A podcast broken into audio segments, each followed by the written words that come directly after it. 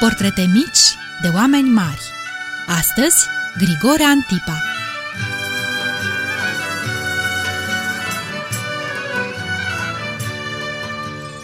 Bun găsit, dragi prieteni! Credem că nu-i nimeni printre noi care să nu fi vizitat, măcar o dată în viață, Muzeul de Istorie Naturală Grigore Antipa din București. Muzeul acela cu schelete de dinozauri și cu tot felul de fluturi și pești și insecte, unde poți să vezi scene din viața animalelor și păsărilor din toată lumea, așezate ca în fotografie, dar la câțiva centimetri de tine. Vulpa care stă la pândă, pui de uliu așteptându-și mama în cuib, ursul polar și șarpele cu clopoței, toți sunt vecini în Muzeul Antipa. Dacă cine știe cum și de ce n-ați ajuns până acum să-l vizitați, nu vă grăbiți prea tare. Este închis de aproape un an, până la începutul anului 2010. Dar uh, când se va redeschide, se spune că va fi și mai și. Nu știm încă, e surpriză. Ceea ce știm e că dacă până acum nu puteam atinge nimic în muzeu, de la anul vor exista săli în care chiar vom fi invitați să o facem.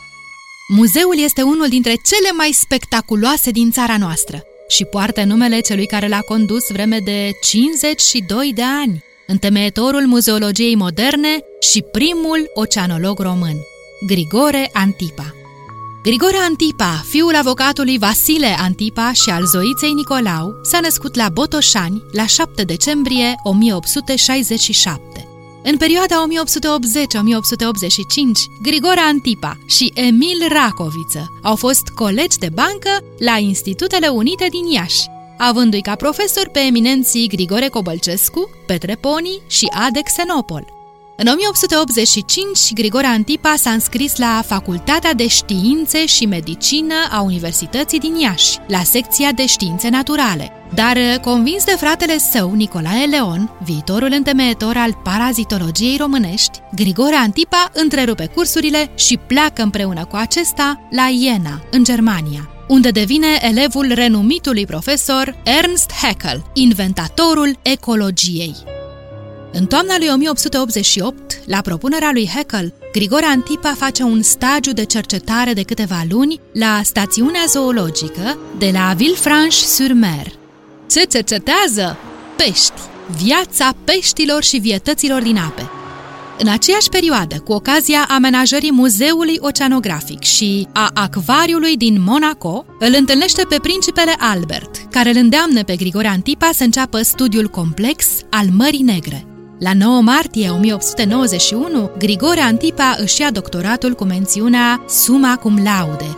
În lucrarea sa de doctorat studiază așa numitele meduze fixate din familia Lucernarida și studiind, cu prilejul unor cercetări întreprinse la Capri, în Italia, Antipa descoperă o nouă specie de meduză fixată, pe care o numește Capria sturzi.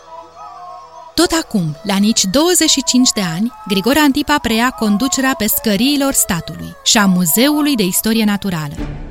În 1893, Grigore Antipa pornește într-o expediție de patru luni în jurul Mării Negre, pentru care regele Carol I i-a pus la dispoziție crucișătorul Elisabeta. Antipa studiază biologia marină, descoperă specii noi de pești, pe care le descrie în unele din cele peste 110 lucrări publicate. Om practic, Grigore Antipa a elaborat o lege a pescuitului în România, atât de eficientă încât a fost preluată și de alte țări, Sprijinit tot de regii Carol I și Ferdinand, a elaborat un plan de exploatare rațională a pescărilor din Lunca și Delta Dunării, care în 10 ani a dublat producția de pește și de icre negre, îmbunătățind substanțial și viața pescarilor, grupați în cherhanalele cooperative din Lunca și Delta Dunării. Tot în 1893, anul în care Grigore Antipa pornește în explorarea vieții din Marea Neagră, la București se ridică Palatul Cotroceni, înconjurat de un parc cu vegetație bogată. În Germania, Borchardt proiectează prima armă de foc ce folosește o parte din energia focului precedent pentru a încărca următorul cartuș, pe care o numește armă automată. Cehul Antonin Dvorak compune Sinfonia din lumea nouă și americanul Whitcomb Judson devine eroul industriei textile, inventând fermoarul. Grigore Antipa este considerat unul dintre primii ecologi ai Europei, numărându-se printre puținii care au sesizat importanța mediului în viața oricărei ființe. Mai mult decât atât, Antipa a pus bazele unei științe interdisciplinare, numită bioeconomia. Astfel a pornit mișcarea ce a revoluționat politica resurselor naturale, atât la nivel european cât și planetar, în 1907, pe când reorganiza Muzeul de Istorie Naturală din București, Antipa inventează dioramele biologice, care au reprezentat o nouă etapă în evoluția și organizarea muzeelor de istorie naturală. Dioramele sunt scenele acelea extraordinare cu animale împăiate, manechine și tot felul de obiecte care fac să pară că totul este real, înghețat ca într-o fotografie tridimensională, dar la un pas de tine. Se spune că la anul, când se va redeschide muzeul, dioramele vor fi deschise. Vă imaginați? Ați ascultat Portrete mici de oameni mari, Grigore Antipa.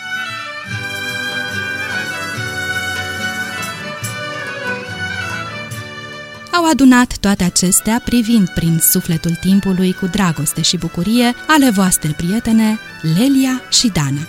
Și de v-a plăcut? Vă așteptăm din nou cu o altă poveste mică despre un om mare. Să trăiți frumos!